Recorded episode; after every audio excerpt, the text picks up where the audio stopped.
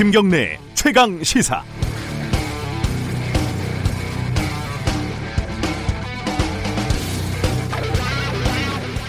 주말에 좀 재미있다고 해야 될까요? 어, 이런 일이 있는데 좀, 좀 상세하게 좀 설명을 해드리겠습니다. 먼저 타임라인을 보면요.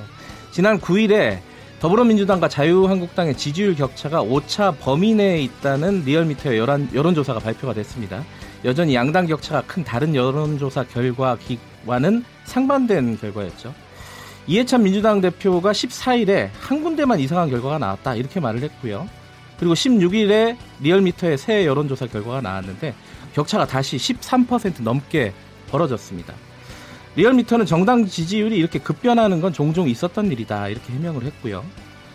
이제 문제는 여기서부터 시작이 됩니다. 조선일보는 이 상황을 기사로 썼는데요. 제목이 이해찬 한마디에 춤추는 지지율. 어, 자극적이지만 굉장히 용감한 제목이죠. 근거는 뭐였을까요?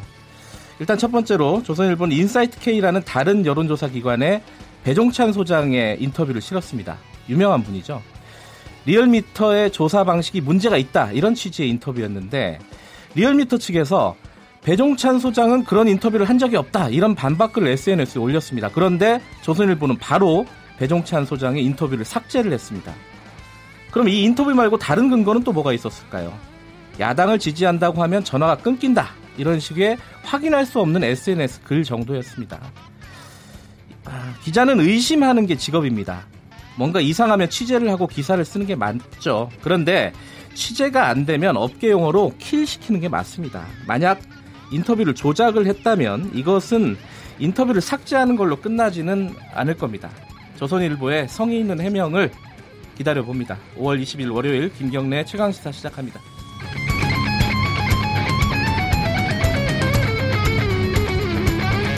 네, 주요 뉴스 브리핑부터 가겠습니다. 고발 뉴스 민동기 기자 나와 있습니다. 안녕하세요. 안녕하십니까. 조선일보 기사 보셨죠 저번 주에? 네, 봤습니다. 저도 뭐 한 2, 3일 연속해서 썼는데 네. 보면서 어, 좀 기사가 좀 이상하다, 무리다라는 생각을 좀 들었거든요. 네. 이택수 리얼미터 대표가 아주 작정하고 어, 소송 걸겠다 이런 식의 글을 썼어요. 어떻게 될지 되게 궁금합니다 이 부분. 그렇습니다. 기자로서. 네. 자, 첫 번째 소식은 뭐죠? 충남 서산 한화토탈에서 이틀 연속 유증기가 유출되는 사고가 발생을 했습니다. 네, 유증기면 기름 증기죠. 그죠? 그렇습니다. 네. 지난 17일과 18일 두 차례에 걸쳐서 연속적으로 발생을 했는데요. 이번에 유출된 유증기는 스티로폼 등 합성 수지를 만들 때 원료로 쓰이는 인화성 액체 물질입니다. 흡입을 하게 되면 구토나 어지럼증, 피부 자극 등을 일으킬 수 있는데요. 이번 사고로 현장에 있던 노동자 8명이 병원으로 옮겨져서 치료를 받았고요. 네. 어지럼증과 구토를 호소하는 주민들이 계속 늘어나고 있습니다. 어제까지 321명이 병원. 진료를 받은 예. 것으로 집계가 됐습니다. 하나토탈은 두 번째 유출 사고 같은 경우에는 당국에 신고하지 않은 채 자체 진화를 한 것으로 알려졌는데요. 하지만 한화 측은 합동방재센터와 의사소통을 했다 이렇게 주장하고 있는 그런 상황입니다. 하나토탈이 사과문을 냈는데요. 해당 공장 가동을 정지를 했고 전문 기관으로부터 정확한 진단을 받고 재발 방지 대책을 마련하겠다고 밝혔습니다. 환경부는 이번 사고와 관련해서 한화 쪽이 화학물질 관리법을 위반했는지 등을 조사할 방침입니다. 네. 조사 결과를 좀 기다려보고요. 삼성 바이오로직스 소- 어, 수사 속보가 하나 들어와 있네요. 김태한 삼성바이오 대표이사를 검찰이 어제 피의자 신분으로 소환을 했습니다. 네. 아, 검찰이 삼성전자 사업 지원 태스크포스 사무실하고요. 김 대표이사 사무실 등을 압수수색한 지 사흘 만이거든요. 네. 아, 검찰은 김 대표이사에게 삼성바이오 분식회계 의혹 관련 증거인멸에 삼성그룹 윗선이 개입했는지를 집중 추궁한 것으로 전해졌습니다. 네. 검찰은 김태한 대표이사 조사를 마친 다음에 곧 삼성전자 사업 지원 TF를 이끌고 있는 정현호 사장을 소환해서 조사할 것으로 보이는데요. 네. 정현호 사장은 이재용 삼성전자 부회장의 최측근 인물입니다. 그러니까 이게 바이오로직스 공장 바닥에다가 바닥을 파고 그 안에다 서버를 숨겼잖아요. 그렇습니다. 그러면 대표이사는 모를 리가 없다. 아, 일단 그렇죠. 예, 이렇게 생각을 하고 피의자로 소환을 한 것 같은데 네. 여기서 조사가 끝나면은 바이오로직스뿐만 아니라 그룹 차원까지 넘어간다. 그렇습니다. 그 핵심은 정현호 사장이다. 그렇습니다. 이재용 부회장의 최측근. 자, 끝까지 가고 있는 것 같습니다. 자, 삼성 관련된 소식이 하나 더 들어와 있네요. 고 염호석 삼성전자 서비스 지회 양산 분회장의 장례식과 관련해 가지고요. 네. 경찰이 개입을 한 정황이 드러나지 않았습니까? 예, 지난주에 드러났죠. 네. 한겨레가 이재정 더불어민주당 의원실을 통해서 고 염호석 사건 결과 보고서를 입수를 했거든요. 음, 네. 경찰이 장례식장에 보증까지 서가면서 염호석 씨의 주검 탈취를 도운 것으로 드러났습니다. 아. 원래 이 염호석 씨 주검은 강릉의료원에 안치가 되어 있었는데요. 네. 2014년 5월 18일 새벽 2시경 서울 강남구 서울의료원 강남분원으로 이동을 합니다. 네. 애초 염 씨의 친어머니와 아버지는 노동조합 장례로 치르려고 했었는데 삼성전자 서비스와 경찰이 집요하게 가족장을 요구를 하고 네. 합의금으로 6억을 주겠다고 하니까 아버님이 마음을 바꾸게 되거든요. 네. 그래서 아들의 주검을 부산 쪽으로 옮겨서 화장을 하기로 하는데 문제는 당시 아버님께 장례비를 지급할 여력이 없었다는 점입니다. 음. 이때 해결사로 나선 쪽이 경찰이었다고 하는데요. 당시 주검을 인도했던 병원 직원은 유족 측이 돈을 내지 않은 상태라 발인을 할 수 없었는데 경찰이 이 책임지겠다고 해서 발인을 한 것이다 이렇게 말을 했습니다. 아, 참고로 2009년 11월부터 지난해 10월까지 17명의 경찰이 삼성전자 서비스에 채용된 사실도 이번에 확인이 됐습니다. 그러니까 경찰이 보증을 서서 시신을 옮기는데 도움을 줬다 이런 거네요. 삼성 사실상의. 탈취였거든요. 예. 네. 자, 그 강원도 소식이 하나 들어와 있네요. 강원랜드가 전직 이사 9명을 상대로 손해배상 청구 소송을 냈는데요. 네. 대법원이 사회이사 등 7명이 30억을 책임 비율에 따라서 나눠 배상하라 이렇게 판결을 했습니다. 네. 대법원 판결이 확정이 되면은요. 이 사회이사들은 원금과 이자를 합쳐서 많게는 1인당 6억 이상을 또 물어줘야 합니다. 음, 네. 2012년 7월 김호규 이사는 이 태백 씨가 출자한 오투 리조트에 150억을 기부금 형태로 지원하는 안건을 강원랜드 이사회에 올리게 됩니다. 네. 아, 근데 오투 리조트는요, 태백 씨가 651억 원을 출자하는 등 모두 4,400억 정도를 들여서 네. 2008년 10월에 태백 씨 일대에 문을 열게 되거든요. 근데 뭐 사업비가 불어난 데다가 분양 부진까지 겹치면서 경영이 악화를 하게 됩니다. 네. 강원랜드 이사회가 이 150억 기부를 의결할 당시에 오투 리조트의 부채 비율이 2000%가 넘었다고 합니다. 네. 당시 강원랜드 법무팀이 이런 상황을 이사회에 보고를 했지만 그럼에도 불구하고 사회이사 등 7명이 찬성표를 던졌거든요. 이사회 개최 당일 태백 시장과 지역 국회의원 등이 회의장을 찾아와서 이사들에게 협력을 요구하기도 했는데요. 이번에 1인당 평균 5억에서 6억씩 물어내게 된 전직 사회 이사들은 주로 지역 정치인, 기업인, 공무원 출신이라고 합니다. 그 태백 시장하고 지역 국회의원들이 부탁을 해서 어, 이렇게 기부를 하도록 손을 들어줬다. 어, 사회이사들이 이렇게 항변을 하겠죠 아마. 근데 대법원이 경종을 예. 울렸기 때문에 하지만 책임을 져라. 그렇습니다. 야, 이게 사회이사한테 이런 책임을 묻는 게 되게 이례적인데 어, 이게 앞으로 사회이사들이 어떤 책임감을 가지고 결정을 하- 하는데 도움이 될 것 같아요. 그렇습니다. 조양호 회장 소식이 있네요. 한겨레 보도인데요. 네. 고 조양호 한진그룹 회장이 대한항공에서만 최대 1,800억 대의 퇴직금과 퇴직 위로금을 받을 수 있는 것으로 나타났습니다. 1,800억이요. 대한항공에서만. 그렇습니다. 예. 경제개혁연대 추정치에 따르면 조전 회장의 대한항공 퇴직금이 613억 정도 되거든요. 네. 근데 퇴직 위로금이 1226억을 받을 수 있다고 합니다. 대한항공 정관 그리고 이사의 급여 및 퇴직금 규정에 따라서 퇴직 임원은 퇴직금과 함께 위로금도 받을 수 있기 때문인데요.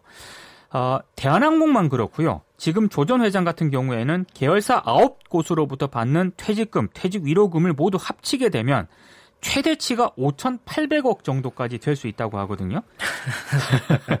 이건 좀 그러니까 전문가들 얘기는 지금 예. 회사 재무 상황이 좋지 않은 상태에서 이사회가 과도한 퇴직 위로금을 지급을 결의를 하게 되면 예. 이건 배임에 해당할 수 있다고 지금 판단을 하고 있는데요. 예. 만약에 추정치인 5,800억대의 퇴직금을 물려받게 되면 부인 이명희 씨와 자녀 조원태, 조현아, 조현민 씨는 지분 상속에 따른 상속세 부담에서 자유로워질 것으로 지금 예상이 되고 있는데요. 네. 한진그룹 측은 어, 조양호 전 회장의 퇴직금, 퇴직 위로금 규모를 분기 보고서에 공시하겠다고 밝혔습니다. 얼마나 받을지 좀 지켜봐야겠네요. 네.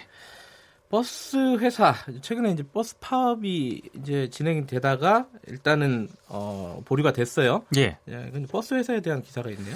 이 지난해 주주들에게 억대 배당을 한 것으로 나타났습니다. 연합, 버스 회사가요? 그렇습니다. 네. 연합뉴스가 서울 시내 버스 41개 업체의 2018년 감사 보고서를 분석을 했거든요. 네. 25개 업체가 지난해 총 197억의 배당금을 지급을 했습니다. 업체별 평균 지급액이 7억 9천만 원이고요. 10억 이상 지급한 곳도 6곳이나 됐습니다.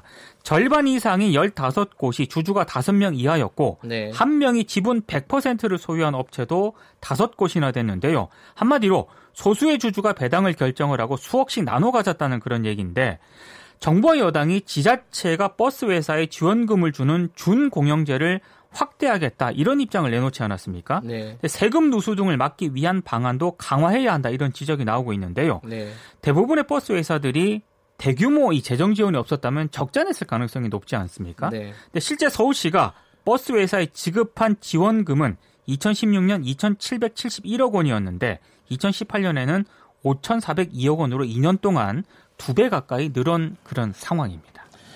알겠습니다. 아, 오늘은 여기까지 드려야겠네요. 아, 저 계속 잊어먹는데 이 유튜브 라이브 하고 있으니까 들어가셔 들어오셔서 어, 얼굴들을 좀 확인하시기 바라겠습니다. 아, 오늘은 김경래 최강시사라는 악세사리도 붙어 있네요. 자, 유튜브에서 KBS 일라디오 치고 들어오시면 됩니다. 자, 고발뉴스 민동기 기자였습니다. 고맙습니다. 고맙습니다. 김경래 최강시사 듣고 계신 지금 시각은 7시 36분입니다. 출근길 날씨 정보입니다. 아직 전국이 흐린 가운데 강원 영서와 충청 그리고 남부 일부 지역에 약한 비가 내리거나 빗방울이 떨어지고 있습니다. 아침 중에 모두 그치고 낮부터는 차차 하늘이 맑아지겠습니다. 오늘은 낮에도 다소 쌀쌀하겠습니다. 지금 기온은 어제 아침과 엇비슷하지만 한낮에는 서울이 19도, 대전, 광주, 제주 20도, 대구 23도 등으로 어제보다 2도에서 7도 정도 낮겠습니다. 오늘은 가 벼운 겉옷을 잘 챙겨 입고 나가시기 바랍니다. 미세먼지 농도는 전국이 보통에서 좋음 단계를 보이겠지만 어제 발원한 황사가 우리나라 상층을 지나고 있어서 그중 일부가 떨어져 서해안 지역은 먼지 농도가 다소 높아질 가능성이 있습니다. 한편 전국의 바람이 다소 강하게 불고 있는데요. 특히 강원 산지에는 강풍주의보가 발효 중이어서 각별히 주의를 하셔야겠습니다. 현재 서울의 기온은 15.7도입니다. 날씨 정보 송소진입니다. 이어서 이 시각 교통 상황을 KBS 교통정보센터 박경은 씨가 전해드립니다. 네, 월요일 출근길답게 일찍부터 도로의 교통량이 많습니다. 먼저 중부 내륙고속도로 지선 서대구 방향으로는 남대구 부근인데요. 4중 추돌 사고 있기 때문에 일대 많이 혼잡합니다. 각별히 주의해서 이동하셔야겠고요. 경부고속도로 서울 쪽으로는 기흥에서 수원 쪽으로 밀리고 있고요. 이후로 판교에서 반포까지는 13km 구간에서 정체입니다.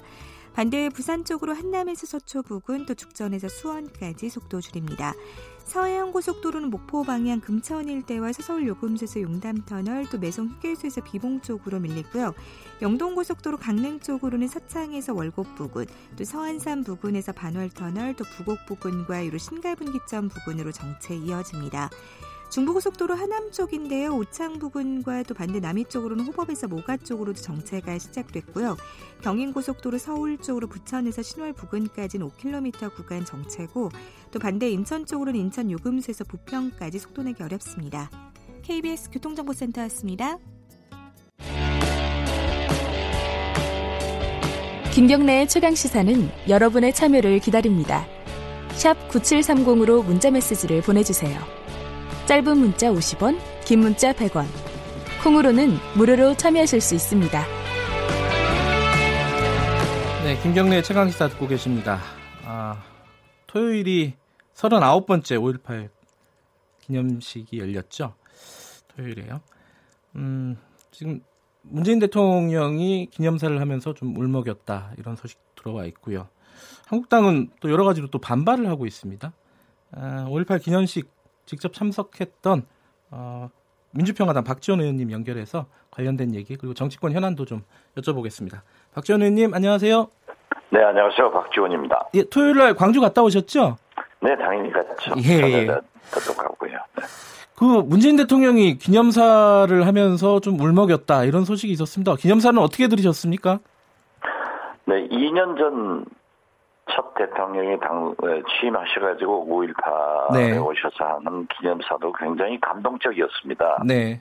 그런데 금년의 기념사는 이 미안함과 아, 반성의 그러한 감동사였고 지금 현재 그 한국당 등에서 5.18 자체를 엄청나게 부인, 부인하고 있기 때문에 네. 거기에 대한 대국민 호소를 하면서 어, 울먹이셨습니다. 네. 네, 저도 울었고 거기에 음. 있는 많은 분들이 아마 황교안 대표, 나경원 원내대표만 빼고는 다 울었을 겁니다. 음. 그 대통령 발언 중에요. 어, 독재자의 후회가 아니면 5.18을 다르게 볼 수 없다. 그리고 뭐 5.18을 부정하고 모욕하는 망언들이 외쳐지고 있는 현실이 부끄럽다. 이거는 뭐 누가 봐도 어, 자유한국당의 최근 상황을 직접적으로 언급한 거라고 볼 수 있겠죠? 어, 저도 그렇게 느꼈고요. 네. 한국당에서 문재인 대통령을 가르켜서 독재자라고 하지 않습니까? 네. 어, 그렇기 때문에 그러한 에, 간접적인 불만 표시도 있었겠지만은 네. 그5.18 자체를 부인하고 어? 소위 진상조사위원이나 네. 그 망한 의원들에 대한 처벌을 대국민 약속하고 지키지 않는 것이 네. 오히려 5.18을 일으킨 독재자들의 후회 가지 않느냐 하는 것을 저는 지적했다고 네. 받아들였습니다. 근데 자유한국당 입장을 보면요, 어, 반쪽짜리 기념식이 씁쓸하다. 그리고 어, 진상규명위원회 같은 경우에는 뭐 자기들은 추천을 했는데 청와대가 이유 없이 거부했다. 이렇게 얘기하고 있단 말이에요. 어, 박 의원님 그 어떻게 보십니까? 예. 진상조사위원을 합당한 사람을 진상조사위원으로 추천을 해야죠. 네. 어, 그렇기 때문에 대통령께서 부분적으로 거부권을 행사했지 않습니까? 네. 어떻게 5.18을 북한의 폭도가 와서 일으켰다고 하는 사람을 진상조사위원으로 임명할 수 있겠습니까? 네. 그 자체가 5.18을 부인하는 것 아니에요? 네. 그리고 누가 반쪽짜리입니까? 쌀에 니처럼 한두 명낀 자기들이 오히려 5.18을 방해하는 거죠. 음. 그 한국당 입장 중에 또 하나가요. 김정숙 여사께서 어, 황교안 대표랑 악수를 안 했다고 어, 이렇게 대변인이 강하게 불만을 제기했더라고요. 어, 의도적이었다. 뭐 김정은 하고도 악수했는데 왜 어, 황교안 대표랑은 악수하지 않느냐 이렇게 얘기를 했는데 이건 어떻게 보십니까? 글쎄요, 뭐 저도 악수를 안 했으니까 뭐라고 얘기를 못 하겠습니다만. 예.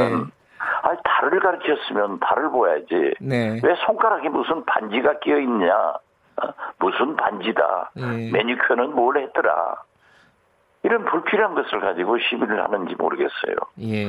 대개 보면은 과거 김대중 대통령도 그런 행사에 가시면은 네. 어, 이호 여사는 그 손님들하고 전부 악수하지 않았습니다. 대개는.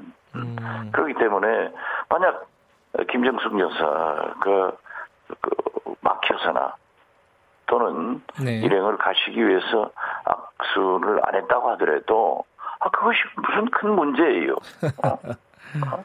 아 달을 봐야지 왜 손가락에 반지가 뭘 꼈다 안 꼈다를 가지고 시비하는지 예. 도대체 그렇게 시비하는 그 능력과 정력을 가졌다고 하면은 네. 망한 의원들을 또는 진상조사위원을 제대로 하라고 그러세요. 예. 트집 잡지 말고. 그 황교안 대표가 그 기념식장에 들어가는 것도 굉장히 힘들었잖아요. 그 토요일 날. 글쎄요, 뭐 저도 예. 어, 설사 황교안 대표가 숙제를 하지 않고 오더라도 예.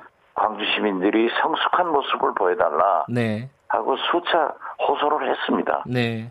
그리고 그러한 것도 어, 좀 과격한 네. 어떤 특정인들 몇 분이 한 것이지 광주 시민 전체는 또 제가 어젯밤에 광주 언론인들하고 어, 목포에서 광주 와가지고 식사를 하고 왔어요. 네. 그러한 문제에 대해서도 성숙되지 못했다. 네. 그러나 전체적인 사람들을 통제할 수는 없었지 않겠느냐. 음.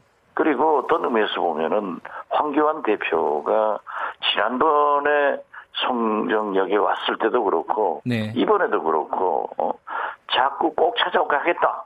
찾아오겠다. 예, 앞으로도 하면서, 예, 예. 예, 앞으로도 찾아가겠다 이런 얘기를 하면서 예. 불을 끌어와야지 예. 불을 질르러 왔지 않습니까? 음 어떤 의도가 아, 있다고 어, 보십니까? 네? 어떤 의도가 있다고 보십니까? 어떤 의도보다는 예. 우발적으로 어, 흥분한 몇 사람의 시민들이 좀 과격한 행동을 한 것은 바람직하지 않았다고 저도 생각합니다. 아, 아니, 제, 제가 여쭤보는 거는 이 황교안 대표가 이렇게 어려운데도 계속 어, 그 광주를 가겠다. 이렇게 얘기를 하는 거는 어떤 뭐 정치적인 목적이 있을 것 같은데 어떻게 해석하세요? 아, 불 지르러 가는 거예요. 불 지르러 간다. 예. 아, 불을 끌어와야죠. 음흠. 만약 그렇게 민생 탐방을 하고 꼭 찾아가겠다고 하는 거, 예. 5.18 자체를 그렇게 부정적으로 본다고 하면은 네. 광주에 가셔서 지금 현재 부상자들이 참여한 시민들이 네. 유족들이 어떻게 생활을 하고 있는가 음. 그들과 함께 살아보고 만나보고 얘기해 보면은 알 거예요. 네. 아, 민생 탐방하면서 예. 그런 민생 탐방을 해야지. 예. 어?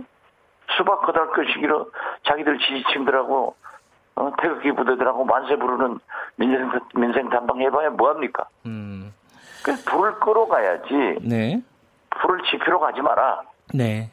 저는 그걸 얘기하는 겁니다. 알겠습니다. 그 다른 얘기 좀 해볼게요. 어, 목요일이 어, 노무현 전 대통령 10주기입니다. 예.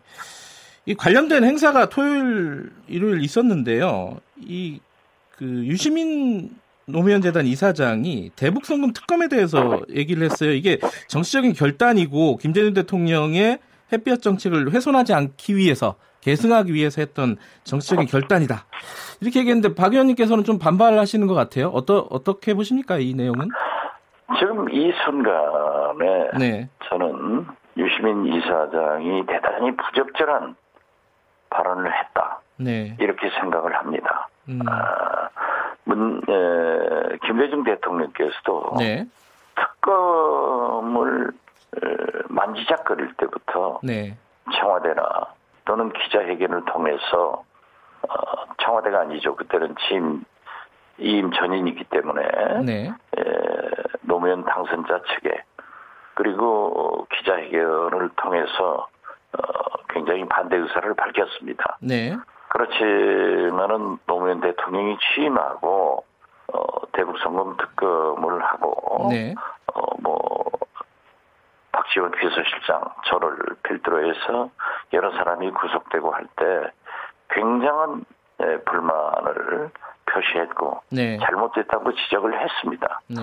그렇지만은 나중에 세월이 흐르고 이명박 대통령께서 대북 정책을 하는 것을 보고 저를 불러서도 수차례 역시 우리 대통령은 노무현 대통령이다. 네. 이제 우리가 어떠한 대북 송금 특검에 대한 불만도 표시하지 말고 함께 손잡고 대북 문제를 풀어가는 일을 해야 된다. 네.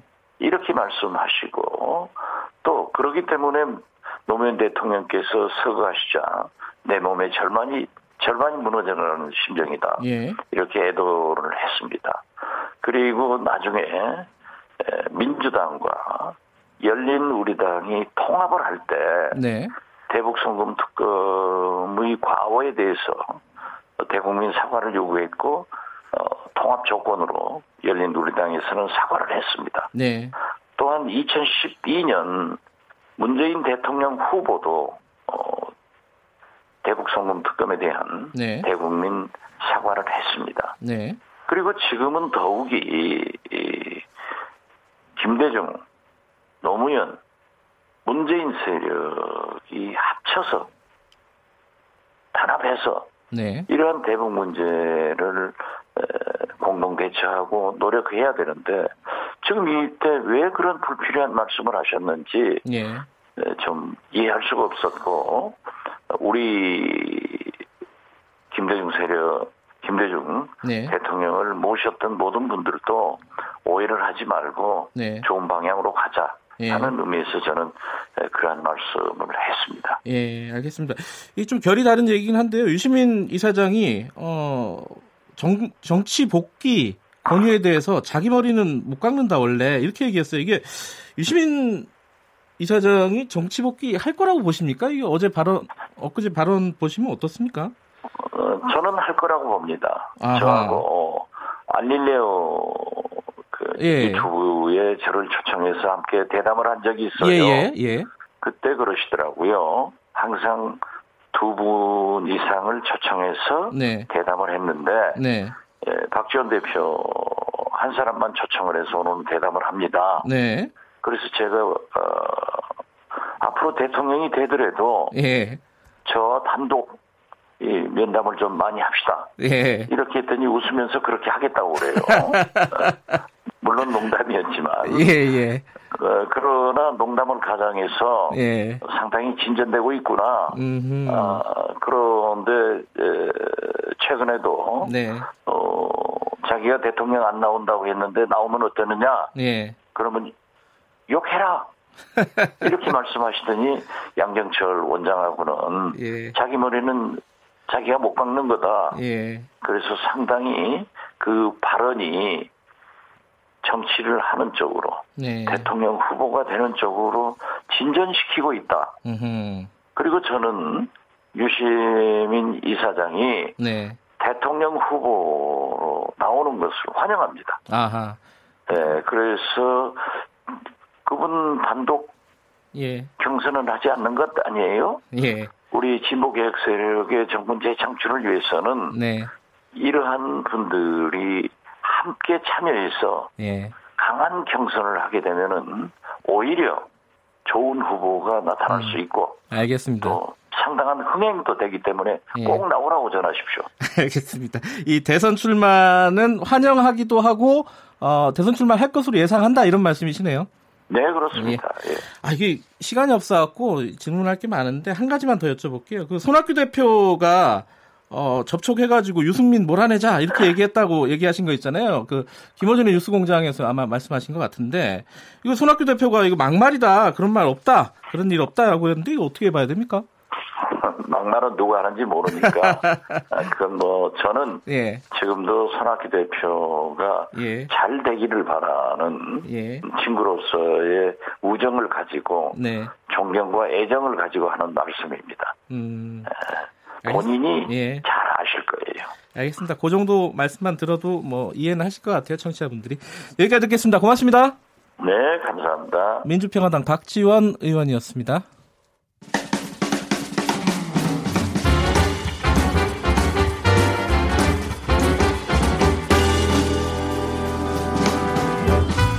여러분의 아침을 책임집니다. 김경래의 최강 시사. 네, 최강 스포츠 KBS 스포츠 취재부 김기범 기자 나와 있습니다. 안녕하세요. 네, 안녕하세요. 뭐 류현진 선수 소식부터 네. 당연히 들어야겠죠. 자, 뭐다 소식 들으셨을 텐데요. 네. 신시내티 네. 원정에서 또 승리를 거두면서 시즌 6승째 달성했습니다. 시즌 6승, 예. 7이닝 무실점이고요. 안타를 근데 좀 다섯 개 맞았어요. 네. 근데 위기 관리를 잘했고 네. 볼넷도 한 개를 내줬습니다. 삼진 다섯 개 잡았고요. 8회 5대 0 상황에서 교체돼서 이제 승리를 확정 지어서 다저스는 8대 3으로 신치네트를 이겼습니다. 네. 중요한 거는 오늘 경기를 통해서 류현진 선수가 메이저리그 전체 평균 자책점 방어율이죠. 여기 부분 1위에 올랐다는 건데요. 1.5위로 네. 내려갔습니다. 뭐 음. 점수를 안 주니까 평균 자책점은 거의 지금 무실점 행진이 계속되고 있는 거죠. 그러니까 네. 이닝으로 따지면니까요. 31이닝 연속으로 어, 무실점인데요. 예. 뭐 완봉승도 했고 뭐 거의 뭐 노이트 그런 기록을 세울 뻔했었고 예. 거의 근처까지 갔죠. 예. 점수를 도저히 주지 않고 있는 1회부터 약간 좀 위기는 있었어요. 1회에 1사 1, 2로 위기를 맞았는데 그 다음 타자 푸이그 선수 옛날에 LA 다저스 동료였죠. 네. 이 푸이그 선수를 병살 유도하는 위기 관리 능력 보여주면서 네. 무실점으로 7회까지 잘 막아서 네. 오늘 경기 또 한 가지 의미 있는 거는 올 시즌에 류현진 선수가 홈에서는 거의 완벽 투구. 근데 원정에서 다소 약했거든요. 음. 근데 원정에서 오늘 신시내티 원정에서도 네. 좋은 모습 보여가지고요. 원정 약하다라는 원정 징크스 얘기는 쏙 들어가게 됐습니다. 올해 아마 최고의 해가 되지 않을까라고 생각이 됩니다. 목표 달성 예. 그리고 어쩌면 싸이 영상도 음. 탈수 있는 지금 추세라면요. 네. 기대 한번 해보시죠. 국내 프로야구 소식도 좀 알아보죠. 기아, 네. 롯데 아, 굉장히 부진했었는데 주말은 어땠나요? 롯데가 9위고요. 예. 기아가 10위예요. 아이고야. 지금 예. 엘롯기라고 하는 그 간장 팬들이 많고 관중 동원 흥행력 1위라는 이 그러니까요. 구단들이 예. 굉장히 좀 부진한데요. 부산, 광주 아닙니까, 그죠? 그렇죠. 예. 예. 꼴찌가 기아인데 기아가 김기태 감독이 중도 사퇴했어요 지난주에. 예. 그래서 박흥식 감독 대행 체제인데 기아는 이제 주말에 약간 좀 살아나는 기미를 보였습니다. 네. 어제 경기에서 에이스 양현종 선수가 모처럼 좋은 경기 보여줘가지고 7이닝 무실점으로 해서 음. 5대 0으로 이겼어요. 그 주말 하나와의 그 3연전 가운데 2연승 2승 거두면서 위닝 음. 시리즈를 만들었거든요. 네. 감독 대행 체제 효과를 보면서 약간 살아날 수 있는 가능성 보였지만 양현종 선수 어제 좀 인상적이었던 것이요. 경기 끝나고 이제 수훈 선수 인터뷰하는데 좀 울먹이더라고요. 아 그래요? 좀 더 김기태 감독이 이제 경질 음. 그러니까 자진 사퇴했지 않습니까? 그때 감독한테 좀 미안하다. 이제서야 음. 잘 던지게 돼가지고 좀 아, 마음 고생이 있, 군요 네 예. 어제 인터뷰에서 그런 것이 드러났는데 예. 자 반면에 이제 롯데는 여전히 계속 지금 부진을 면치 못하고 있는데요. 주말에 끝이 보이지 않고 있습니다. 어제 키움한테 완패하면서 주말 3연전 다 졌어요. 아이고. 그한한 예. 한 이닝에 폭투, 투수 폭투가 4개가 나오는 그런 졸전도 아, 펼쳐서 예. 9대 3으로 졌는데요. 8회 7, 8회쯤 되니까 롯데 팬들이 그 외야에서 나가는 모습들이 줄을 지어서 개, 무리를 지어서 나가더라고요. 아. 굉장히 큰 실망감을 보이는. 그래서 롯데는 이제 성적도 성적이지만 경기 내용이 좀 너무 좀 무성의하다. 프로답지 못하다 이런 비판들이 계속 나오고 있어서 예. 고민이 큰 것 같습니다. 이렇게 되면은 꼴찌 기아와 자리 바꿈할 가능성도 어, 없지 않은데요. 두 게임 반차예요. 예. 예, 어떻게 될지 모르겠고 또 롯데의 선수들 총 연봉이 유일하게 100억이 넘는 아, 그래요? 스타 군단이죠. 음. 이대호 선수 있고 손아섭 음, 선수 있고 네네. 이런 스타 군단이 부진한 거에 대해서 또 더욱더 비판과 질타가 이어지고 있고요. 네. 참고로 KT 선수단 평균 연봉의 두 배라고 합니다. 롯데가. 음. 그런데 이렇게 부진한 성적을 거두면은 팬들이 많이 실망을 하죠. 네. 알겠습니다. 오늘 소식 뭐 여기까지 네. 드려야겠네요. 예, 고맙습니다. 고맙습니다. 어, KBS 스포츠 취재부 김기범 기자였고요. 어, 문자 하나 소개해 드릴까요? 4561님이 버스 기사시라는데요. 어, 고맙습니다. 버스 기사님들이 원래 아침 라디오에 제일 중요하거든요. 오랜만에 와서 듣는데 시사 뉴스 시원시원하게 해주시네요. 지루한 아침에 활력을 넣어주시네요. 즐거운 한 주 보내세요. 예, 기사님도 안전운전 즐거운 한 주 보내시기 바라겠습니다. 김경래 최강에서 1부는 여기까지 하고요. 2부에서는요. 어, 최근 논란이 되고 있습니다. 재정 확대 정책 이게 뭐 좋은 건가 나쁜 건가? 어, 지금 상황에서 괜찮은 건가? 여러 가지 KDI 보고서도 있, 논란도 있고요. 주진영 전 하나증권 하나투자증권 대표와 함께 관련 얘기 나눠보겠습니다. 김경래 최강사 잠시 후에 뉴스 듣고 8시 5분에 돌아오겠습니다.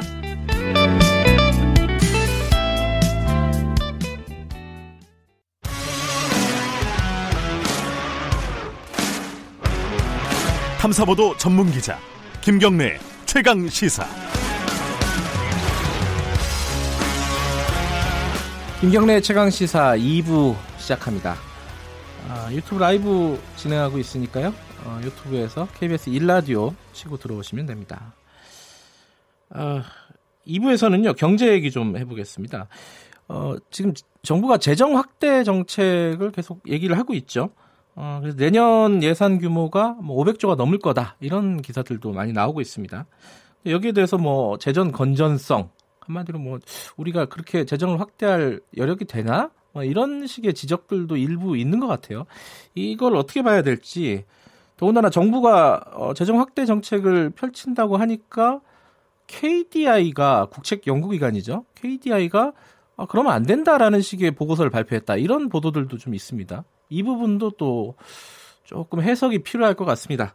관련해서 어, 주진영 전 하나투자증권 대표이사와 함께 얘기 나눠보겠습니다. 안녕하세요. 네, 안녕하세요. 오랜만이시네요. 네, 그러네요. 이 일단 지금 좀 여쭤볼게요. 네. 이 500조가 넘어서 굉장히 이게 뭔가 어, 큰 어떤 사건이다라는 식의 보도들이 있는데 이거 이렇게 보는 게 맞습니까? 네, 그게 좀 의심스럽더라고요. 그렇지 않습니다. 예. 액수라는 것은 그 자체로는 그렇게 왜냐하면 그 네. 나라의 GDP는 네. 매년 성, 음, 성장하잖아요. 네. 예를 들면은 뭐 우리나라가 뭐 어, 실질 경제 성장률이 뭐 3%다. 네. 근데 만약에 물가 상승률이 2%다. 네. 그러면은 명목 GDP만 하더라도 5% 상승하잖아요. 네. 그러면은 뭐 GDP 대비해서 그 정부의 그 예산이 네. 같은 비율로 유지를 한 하더라도 예. 5% 느는 거거든요. 그렇죠? 네. 네. 그렇기 때문에 물론 지금 뭐 예년에 비해서 어, 증가율이 더 높다고는 하지만 네. 어, 기본적으로 어, 가만히 있어도 액수는 아무로나 늘게 돼 있어요. 그렇기 음. 때문에 물론 이제 뭐 말로 하기는 뭐 얼마다 얼마다 이렇게 뭐 뉴스 제목기는 좋지만 네. 실제적인 의미는 없는 얘기입니다. 그러니까 그 내년도 물론 예상치긴 하지만요. 그 네. 국가 재정 운영 계획에 보면은 총 수입도 100, 504조고 총 지출도 504조예요. 이러면은 음. 이게 확장 정책도 아닌 거 아니에요? 어떻게 봐야 됩니까, 이거? 그 이거 한 두세 번에 걸쳐서 아마 그 이 시간이 아니라 제가 옛날에 경제직설 예 같이 말씀하셨어요. 예. 드렸는데 예. 총수입 총지출은 이제 그게 바로 우리가 흔히 말하는 통합재정수지이고요. 네, 예. 거기에는 이제 사회부장기금에 해당되는 돈도 다 들어가니까. 네.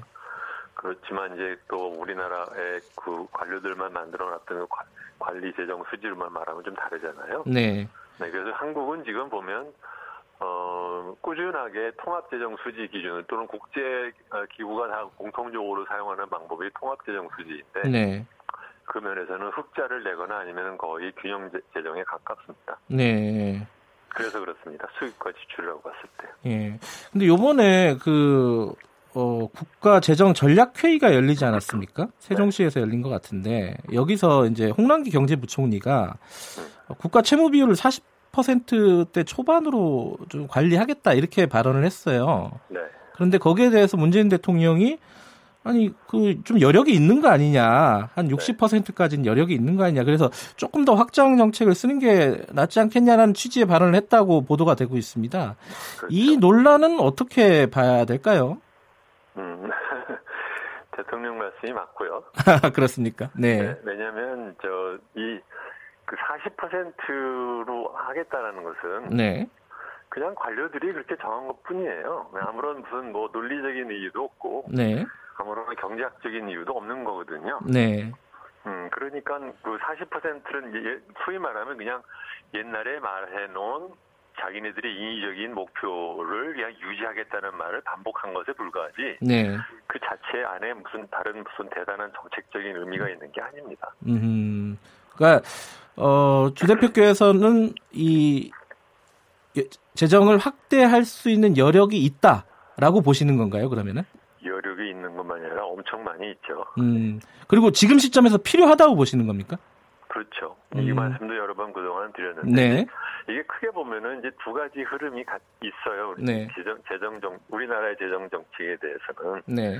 보수적인 사람들은 그 보수적인 이제 경제학자라고 굳이 말한다면 네. 한국이 이제 다른 나라보다 앞으로 그 저출산 음, 고령화 문제가 심하기 때문에 네. 앞으로 이제 장기적으로 경제 성장이 둔화되기 마련이다. 음흠. 그러니까 지금 있는 것을 최대한으로 아껴둬야 된다. 왜냐하면 나중에 되면 어, 아무로나 이제 그 재정 적자가 나올 수 있는 그, 그 구조적인 요인이 있으니까. 네. 거기에 비해서 또 이제 다른 반대편에 있는 경, 음, 경제학자들은 네. 그런 재정적인 여력이 있을 때 앞으로 그런 그 재정 적자가 어, 폭증하게 되는 근본 원인으로 작용할 만한 네. 그런 저성장이나 아니면 고령화를 지금 재정 정책을 통해서 해결하자. 네. 뭐 그런 얘기인 거고요. 저 역시 어, 두 번째가 맞다고 생각하고요. 왜냐하면 네. 지금 우리가 지금 전 세계적으로 가장 낮은 그 출산율을 갖고 있잖아요. 네. 근데 그것을 왜 그것은 우리나라가 전 세계에 1등하는 것은 아무런 문제가 아닌 것으로 놔두고 네. 재정 적자 맨날 보고 있냐 이게 어떻게 보면 약간 굉장히 좁은 네. 어, 모모란 개구리 같은 그런 시각인 것이죠. 네. 근데 이제 그런 문제 제기도 하더라고요. 이 민주당에서 네. 이제 박근혜 정부 시절에 특히 어, 그 국가 채무나 이런 부분들에 대해서 문제 제기를 많이 했었다. 그 네. 확장 정책에 대한 우려들을 많이 표명을 했었는데 지금 와서 좀 다른 얘기하는 거 아니냐. 음, 음 그러니까 한 입으로 두말한다 한마디로 얘기하면요. 음. 이렇게 보는 시각은 또 어떻게 봐야 될까요? 우리나라 정당들이 뭐 네. 무조건 상대방이 하면은 저 시비부터 걸고 보는 것은 네. 뭐 다 아는 얘기고. 네. 네, 그렇게 잘못했으니까 이런 정권을 잡고도 계속 잘못하라는 말로 뭐 들리면 또 안 되죠. 네. 근데 이제 아까 말씀 그 간단 이제 간단하게 좀 언급하신 부분도 있는데 네. 예를 들어서 이제 이 확장 정책에 대해서 반대하는 학자들도 꽤 있지 않습니까? 네. 그러니까 뭐 OECD에서 보면은 우리 국가 채무가 어 낮은 수준이긴 하지만은 네. 채무의 질이 다르다. 뭐 특히 뭐 고정 지출 같은 것들이 많이 늘고 있다. 뭐 그래서 마지노선 한 40% 지키는 게 좋다 이렇게 얘기하는 사람들도 있는 것 같아요. 신문 보도에 보면요. 뭐 그런 사람들만을 갖다 이제 인용을 하니까 그런 거죠. 네. 그렇게 생각하면 사실은 네. 어, 선진 국가에서 그 재정이나 또는 재정 적자에서 고정성의 그 비율은 예. 한국보다 훨씬 더 높습니다. 음흠. 예를 들면 미국 같은 경우라고 하면 미국의 네. 예산에서 약 85%가 이미 정해진 거라고 해요. 예.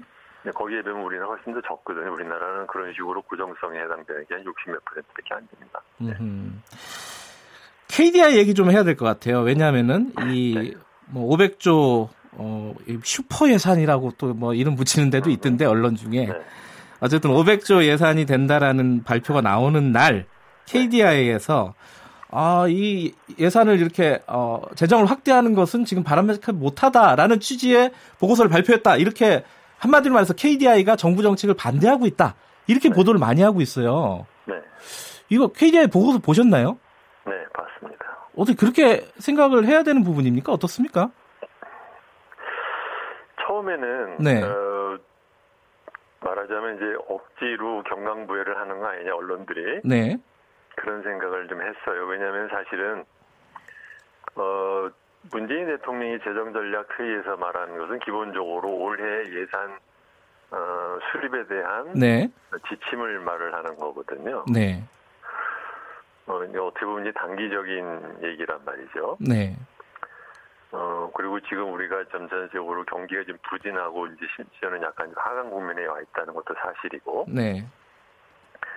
그런데 그 보도를 보면 그, 그 KDI 보고서는 그냥 단순하게 굉장히 장기 성장 그 추계를 갖다 네. 그 성장 분석을 하는 거거든요. 그러니까 음. 이제 그 약간 좀 경, 뭐 전문적인 용어로 치면 그 네.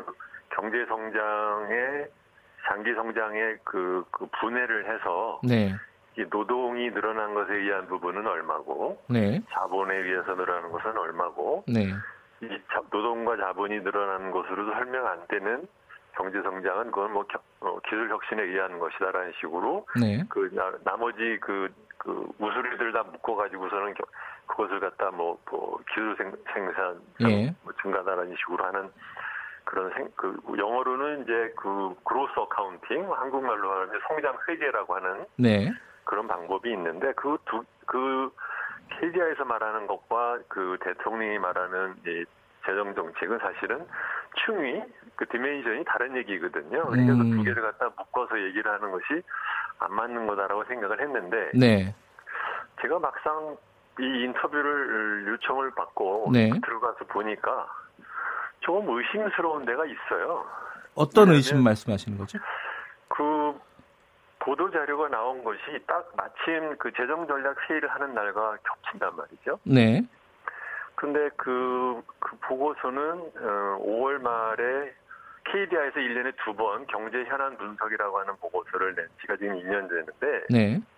1년에 두 번 냅니다. 네. 상반기, 하반기. 예. 그래서 그 보고서가 5월 말에 나와요. 네. 그 보고서가 5월 말에 나온 것에 대한 보도 자료는 작년은 5월 30일 날 했어요. 네. 근데 올해는 아직 보고서가 나오지도 않았는데 딱 재정 전략 회의에 맞춰서 5월 16일 날 낸 겁니다. 음. 그래서 조금 좀 이상했고요. 이게 음. 약간 좀 정치적인 의도가 있다, 약간. 네. 네 그런 느낌이 의심입니다. 네. 그거는 없는데 제가 보면 좀 의심스러운 구석이 하나 있고 두 번째로는 네. 그 내용을 봤는데 그 내용도 조금 좀 이상해요. 음, 어떤 부분이요? 어, 그 이제 아까 말씀드린 것처럼 네. 그, 그 내용의 핵심은 이런 겁니다. 말하자면 2010년대, 그러니까 지난 한 7, 8년에 걸친 경제 성장 성장에 대한 성장 회계를 만들어서 네. 분석을 해보니까 어, 11년에 18년에 걸쳐서 GDP 실질 GDP가 2.4%가 늘었는데 네. 그 중에서 노동자의 수가 늘어서 늘어난 것은 0.99, 물적 자본에 의한 거 0.8이고 그러면 이제 0.9 더하기 0.8이니까 1.7이잖아요. 네. 그러면 이제 나머지의 2.4까지는 어떻게 되냐면 그거는 생산성 증가에 의한 거다. 0.7%. 예. 이렇게 정해놓고 나서 만약에 만약에 네. 에, 물적 자본의 증가율은 그대로 0.8로 유지가 되고 네. 생산성 증가에 의한 것이 0.7도 지난 어, 7, 8년에 걸친 것과 똑같다고 하면 네. 인구는 아무러나 줄게 되어 있으니 네. 앞으로 실질 GDP는 그 0.8, 0.7 더하고 거기다가 취업자 증가수는 예, 예전에 0.9가 아니라 0.2니까 네. 다 합치면 1.7만 된다 이런 얘기예요. 음. 그러니까 무슨 얘기냐면 기본적으로 어, 생산성 증가와 물적 자본 증가가 지난 10년간과 똑같으면 인구가 노령화됨에 따라서 노동의 증가율이 떨어졌기 때문에 성장률이 내려간다. 네. 그 얘기가 하나 있고 두 번째는 그런데 그런데 만약에 우리나라에서 네. 이러고 저러고 해서 무슨 뭐, 뭐 규제 완화를 하든가 뭔가를 해서 네. 그래서 생산성 증가가 더 높아지면 그러면은 GDP가 올라간다 이런 얘기 어떻게 보면 굉장히 굉장히 단순한 수준의 그냥 얘기에 불과해요. 이거 이거 정도는 그냥 막 거의 대학원생도 할 수 있는 얘기 음. 이거든요. 그러니까 네. 아무런 뭐 분석적인 내용이 거의 없는 보고서입니다. 네. 그런데 이 보고서 맨 마지막에 가가지고 예. 정책적 시사점이라고 하는 말에다가 네. 전혀 뜬금없이 딱 붙이기를 만약에 경제 성장이 둔화되는 것에는 순환적인 요인, 그 경기 순환적인 요인과 구조적인 요인이 같이 섞여 있는데 이것을 만약에 경기 성장률이 둔화되고 있는 것을 순환적인 요인에 의한 것으로 잘못 판단하면 재정적 적자를 내서 적극적인 재정을 해봤자 소용이 없다 이런 얘기거든요. 네. 이거 역시 마찬가지로 어떻게 보면은 부처님 가운데 딸이 긁는 소리에 똑같아요. 이거 당연한 얘기입니다. 중요한 음. 것은 중요한 것은 지금의 우리나라가 갖고 있는 경제 성장률의 둔화가 얼마만큼이 순환적인 요인인지 얼마만큼이 구조적인 요인지를 분리해서 분석을 해서 네. 그러기 때문에 어떻게 하는 것이 좋다라는 것에 대한 얘기는 없이 이러 이러한 전제라고 하면은 이렇다라고 하는 거를 집어넣어서 사실은 그냥 자기가 하고 싶은 말을 갖다 그냥 끼얹는 것에 불과한 그런 보고서예요. 네. 그러니까 결국은 말하자면 KDI에 전부터 예. 에, 어떻게 보면 약간은 KDI의 거시경제실이 아까 말씀드린 거를 치면은 굉장히 보수적인 경제학자의 그룹입니다. 예. 그러니까 그 사람들이 자기들이 하고 싶은 얘기를 아무거나 하고 싶은 얘기를 예.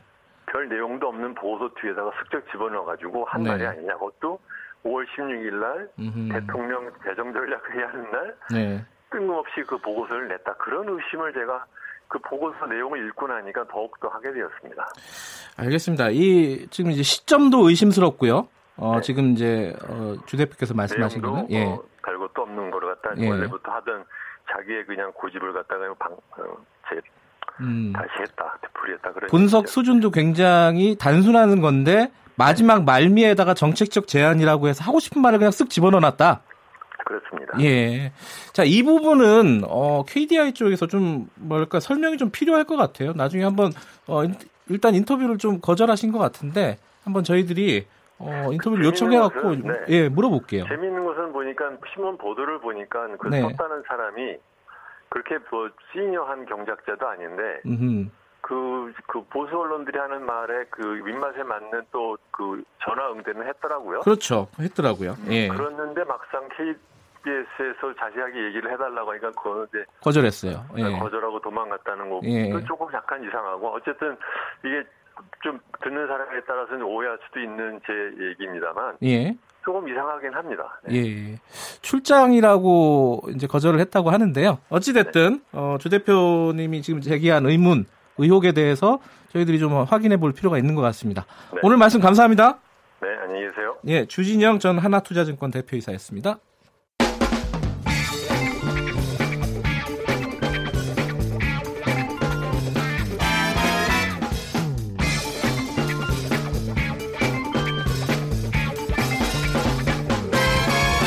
윤태곤의 눈.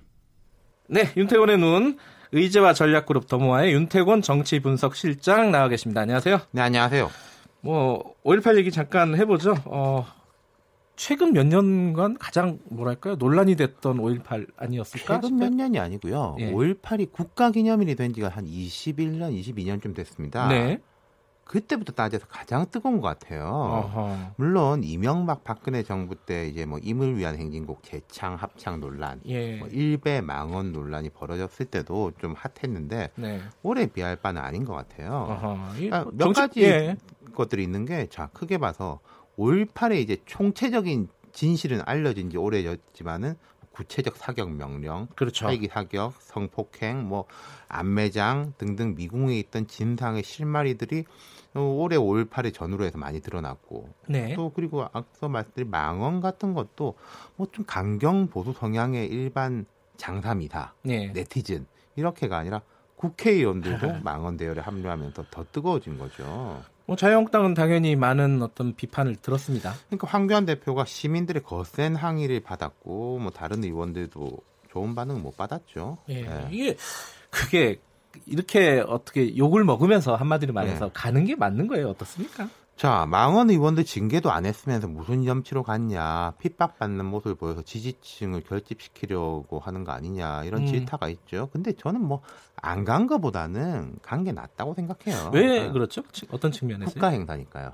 국가기념식이니까. 그러니까 징계 등을 마무리하고 가는 게 최선. 예. 징계도 안, 안 하고 가지도 않으면서 뭐 말하자면 한국당 보수 진영이 5.18을 보이콧하는 듯한 모습을 보이는 게 최악. 최악. 그럼 진짜 아. 나라가 진짜 쫙 쪼개지는 거죠. 징계 안 하고 뭐 욕 먹으면서 가면은 뭐 한 그 둘 중에 중간은 된다. 음. 저는 그렇게 봅니다. 그럼 앞으로 어떤 자유한국당의 행보가 여기서 약 간 변할 수 있다. 이렇게 볼 수 있나요? 모멘텀이 될 수 있을 거예요. 예. 한국당이 그러니까 5.18 기념일 왜 갔을까? 국가 기념식이니까 의전이나 관행으로 봐도 대표 등 지도부 가는 건 당연한 거죠. 네. 문 대통령이 황교안 대표 악수하면서 잘 오셨습니다라고 네. 했다는 거 아니겠어요? 네. 특히 정치적으로 보면은 5.18 기념식 행사를 떠나서 이 시점이 한국당이 이제 국회로 들어올 때가 됐어요. 네. 제가 지난주부터 말씀드렸지만은 이게 지지층 결집은 상당 부분 됐고 됐고 예. 밖에서 별로 더 할 것도 사실 없고 장외 집회를 반복해서 하다 보니까 발언의 톤만 올라가고 어제하고 오늘하고 내용은 같은데 뭔가 다른 식의 이야기를 해야 된다면은 어휘만 더 세지는 거 아니겠어요? 네. 그러다 보니까 자꾸 사고가 나는 것이고. 네.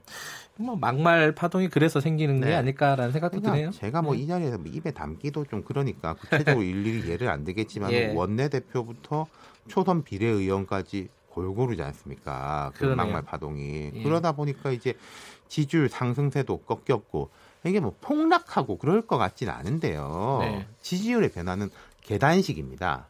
음흠. 쭉 쌓여서 올라가고 내려가고 지금 한국당 보면은 한 계단 정도 내려왔다고 볼 수 있어요. 올라가다가. 음, 음. 근데 이런 식으로 가면은 한 계단 더, 내, 더 내려갈 수 있고 네. 또 이런 올라가고 내려가는 거는 가속이 붙는 거거든요. 네. 그러면 이제 팍 급락할 수 있기 때문에 그런 점에서 볼 때 이 5.18 기념식 참석이 어떤 turning point가 될 수 있지 않을까도 싶어요. turning point? 어떤 의미죠, 그거는? 그러니까 점층법적으로 올라왔던 한국당의 강경 모드를 조금 이제 정비하는 정리하는 포인트. 자, 네. 기념식 전후에서 모습들을 보면 황 대표가 총리 시절에 기념식 참석했어요. 네. 대통령 대신에 가만히 있었습니다. 근데 이번에 아. 가가지고는 팔뚝을 올렸다 내렸다 하면서 임을 위한 행진곡도 따라 불렀어요. 이분이 공안 검사를 오래 하셨기 때문에 이 노래는 아마 잘 알 겁니다. 네. 예, 예. 그러겠죠. 그리고 예. 나경원 원내대표 문 대통령 기념사 비판하면서 한 말이 누차 말씀드린 것처럼 한국당의 전신 문민정부가 바로 5.18 민주화운동 특별법을 만들었다. 으흠. 그리고 우리는 그 정신을 계승하고 있다. 뭐 이렇게 말을 했단 말이죠. 그럼 뭐 비난 여론이 거세니까 좀 주춤한다 이렇게 볼 수도 있는 거 아닐까요? 그렇죠. 이제 복합적이라고 예. 봐야죠. 워낙에 이상한 언행들이 많이 나왔고 예. 그러니까 비난 여론도 높고 그 여론에 대해서 반응해야 되는 것이고 또 어떤 면에서 보면은 지금까지 이제 극한 충돌로 지지층이 결집해 왔는데 네. 계속 이렇기는 어렵다라는 것에 대한 자체적인 분석과 음. 판단도 있을 거예요. 네, 네.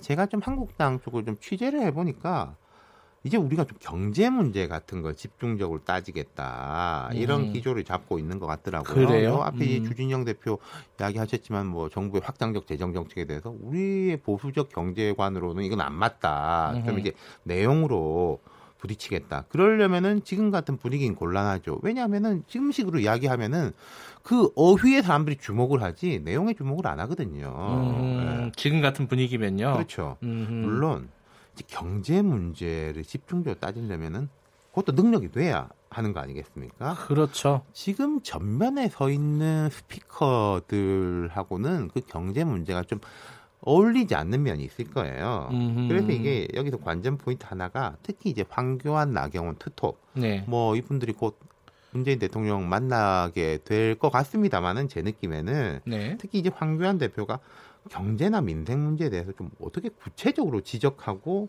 자신들의 안을 내놓을 수 있을 것이냐. 네. 지금처럼 그냥 뭐 좌파 이런 식으로는 이제 안 될 거고요. 아, 네. 지금처럼은 안 된다. 그러면은 지금 이제 대표 회동 서로 제안한 부분들이 좀 있지 않습니까? 진행이 될 거다 이렇게 저는 그렇게 보는 게요. 네. 계속 거절하면은 이 무슨 의미냐면 못 들어가고 밖에 있는 거지 않습니까? 그렇죠. 그럼 밖에 있으면은 아까 제가 말씀드린 turning point라든지 분위기 전환을 하기가 되게 어려워요. 명실이 음. 상부하지 않게 되니까. 음. 뭔가 이제 5월 기점 그리고 이번 주에 또 이제 노무현 전 대통령 10주기도 있지 않습니까? 음. 이때도 한국당이 좀 위축되겠죠. 그 위축되는 거를 터닝 포인트로 삼아서 모두 전환을 할 수 있을 것 같다. 이렇게 예. 본다는 거죠. 지켜봐야 될 일인 것 같습니다. 오늘 말씀 감사합니다. 네, 감사합니다. 윤태곤 정치분석실장이었고요. 김경래 최강사 2부는 여기까지 하겠습니다. 잠시 후에 3부에서 뵙겠습니다.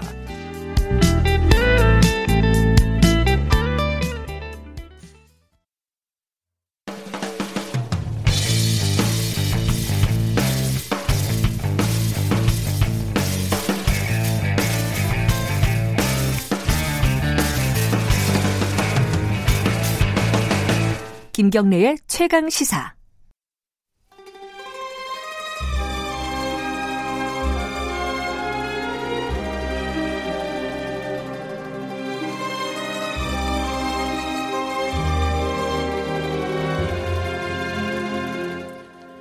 네, 진정한 보수의 가치와 품격은 무엇인지 우리 사회 뜨거운 현안을 보수의 시각으로 들여다보는 시간입니다. 보수의 품격 윤여준 전 장관님 나와 계십니다. 안녕하세요. 네, 안녕하십니까. 그 유튜브 라이브 지금 진행하고 있습니다. 아 그렇습니까? 예, 임 장관님 예, 똑바로 앉아서 얘기해야 얼굴을 확인하실 분들은 유튜브 라이브 어, 유튜브에서 KBS 일라디오 치고 들어오시면 됩니다. 그거 아십니까? 저희들 유튜브 나중에 어, 방송 나간 거 이렇게 좀 잘라가지고 녹화된 네, 거를 네, 올리는데 네. 윤 장관님이 조회수가 제일 높아요. 어 그래요? 예. 어, 모르셨죠? 과, 분한 영광인데 몰랐습니다. 사람들이 관심이 많은 것 같습니다. 오늘은 네. 어, 지금 이, 이게 보수의 품격 아니겠습니까? 네.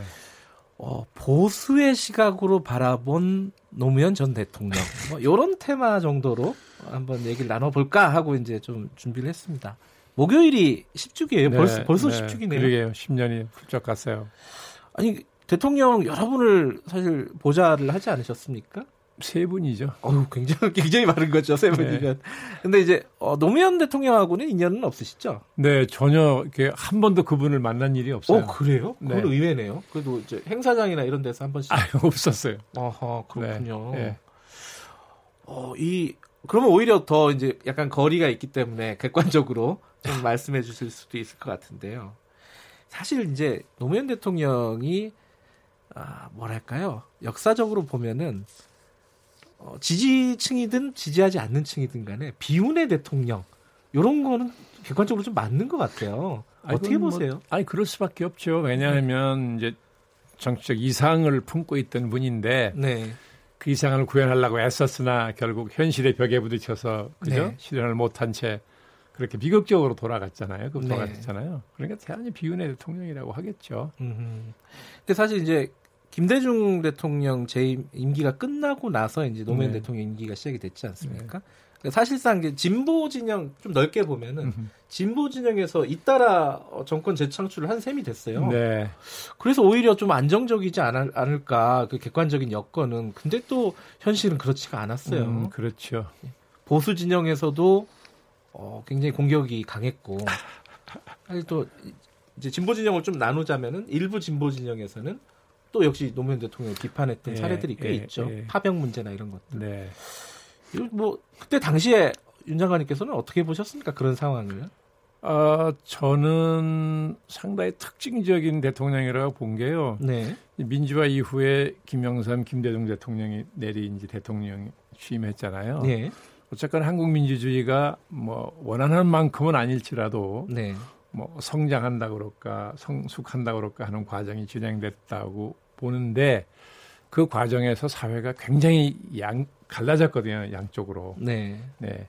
근데 노무현 대통령은 들어서고 나서 어, 이거를 그죠? 예, 좀 통합해 보려는, 예, 묶어 보려는 노력을 한다고 저는 봤어요. 음흠. 예, 그래서 어, 상당히 힘들겠지만 네. 상당히 의미 있는 시도를 한다라고 저는 그때 봤죠. 음.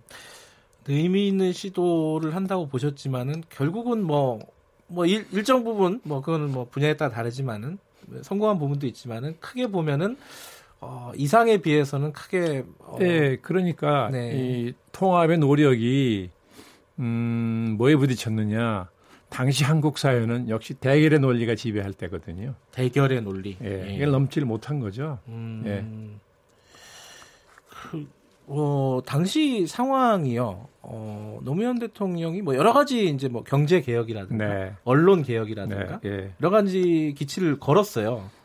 그것들이 가능한 객관적인 여건이 아니었다고 보십니까? 아니면은 뭐 당시 상황을 어떻게 보세요? 지금하고도 좀 대자뷰 같은 느낌이 있긴 해요. 어떻게 보면 이제 그 당시를 돌이켜 보면 좀 뭐라 그럴까 무모하다고 하, 보일 정도로 아. 뭐 긍정적으로 보면 과감하다고 볼 수 있지만 네, 현실은 그렇게 쉽게 다루어지는 게 아닌데 음흠. 그렇게 보면 좀 아주 무모하지 않나 음. 네, 그런 생각을 할 때가 있었어요. 그 뭐그 뭐, 그 의지는 알겠는데 네. 또 필요한 일이기도 하고 예. 네, 그러나 아그그 그 저항이 얼마나 완강할 것인지 하는 것에 대해서는 너무 쉽게 본 거 아니냐 아하. 그런 생각이 들어갈 때가 있었어요. 예컨대 뭐 기득권을 그렇죠. 청산을 한다고 하면 저항이라는 게 목숨을 예. 걸고 하는 것인데요. 예. 예. 그걸 너무 쉽게 본 거 아니냐. 예, 무모하다는 건 그런 뜻에서. 네. 그러니까 그것들을 개혁을 주도하는 쪽도 어떤 목숨 걸고 하는 일이겠지만은 저항하는 세력들도 당연히 아, 목숨 아, 걸고 저항하는 요즘 거죠. 요즘 말로 바꾸면 그게 적폐 청산 아니에요 말하자면 그렇죠. 예. 네. 근데 이게 1, 2년에 된 게 아니고 네. 오랜 역사적 배경과 과정이 있었잖아요. 예. 예. 뿌리 깊게 지금 네, 말하자면 내린 힘인 힘인데 네. 현실적 힘인데 예. 예. 그거를 뚫거나 부실려면 절대 쉬운 일은 아니죠. 음. 노무현 대통령의 개인 스타일로 보면요. 어, 가지 있습니다. 이제 말을 네. 굉장히 시원시원하게 하는 스타일이고요. 네, 네, 그러다 보니까 이제 어, 구설에 많이 오르기도 했고요. 어, 개인적인 어떤 장단점이라고 할까요? 대통령으로서의 어떤 캐릭터. 아 그러니까 이제 이런 인상을 국민들이 받았다고 봐요. 뭐냐면 예. 아, 저는 그 노무현 대통령이 탁월한 communicator라고 생각을 했어요. 아하. 예, 그 자신만의 생각을 네. 자신만의 어법과 표현으로 네. 아주 열정적으로 얘기를 했거든요. 네. 그러니까 설득력이 강하죠. 음. 아 그러니까 그 경선 과정 우리 기억하지 않습니까? 아. 5%인가 뭐 하여간 제일 낮은 지지율을 가지고 시작해서 후보가 됐잖아요. 드라마를 썼죠. 그러니까요. 네. 이게 보통 사람 같으면 안 돼요. 음. 저는 그게 뭐 참모들의 많은 도움도 있었거나 있었겠지만은 이게 무슨 전략이나 이거 되는 게 아니고 저는 순전히 노무현이라는 후보의 개인기라고 저는 봤거든요. 네, 그만큼 탁월한 커뮤니케이터예요. 네. 근데 다만 이제 이분이 말하기를 좋아하고 하다 보니까 소개하고 싶은 말이 많아서 그렇다고 저는 보는데 네. 예, 말이 많거나 말이 앞선다는 인, 인상을 줬죠. 네. 근데 그런 건 굉장히 조심스러운 건데 예, 그런 비, 부정적인 인상을 준 것도 사실인 거죠. 일전에 그 차 한잔 하시면서 네. 그 윤장관님께서 그런 얘기를 했잖아요. 대통령은 권력 의지가 너무 많아도 안 되고 권력 의지가 너무 없어도 안 된다. 아니, 모든 게 다 그렇죠. 사람 너무 욕심이 없어도 안 돼, 욕심이 많아도 안 되는 거잖아요. 네. 예. 그런 건데 노무현 대통령의 경우에는 저는 권력 의지가 약하다고 보진 않아요. 다만 권력 의지의 색깔이 달랐다고 보는 거죠. 색깔이요? 왜냐하면 음흠. 아, 대통령이 갖는 권력 국가 권력이잖아요. 네. 그거를 추구하는 목적이 갖고자 했던 목적이 뭐냐? 음. 권력을 장악하는 게 목적이었느냐, 자기 이상을 구현하기 위한 수단으로 추구한 거냐. 음. 그 차이는 있다고 보는 거죠. 네. 제가 보기에 노무현 대통령은 자기가 갖고 있는 정치적 이상이 있었죠. 사람 사는 세상, 더불어 사는 세상. 네. 이상과는 이상이 있을 수 있어요? 음. 그렇잖아요. 네. 그 이상을 구현하려면 국가 권력을 쥐어야 되니까. 예, 그런 차이가 있다는 거죠. 음.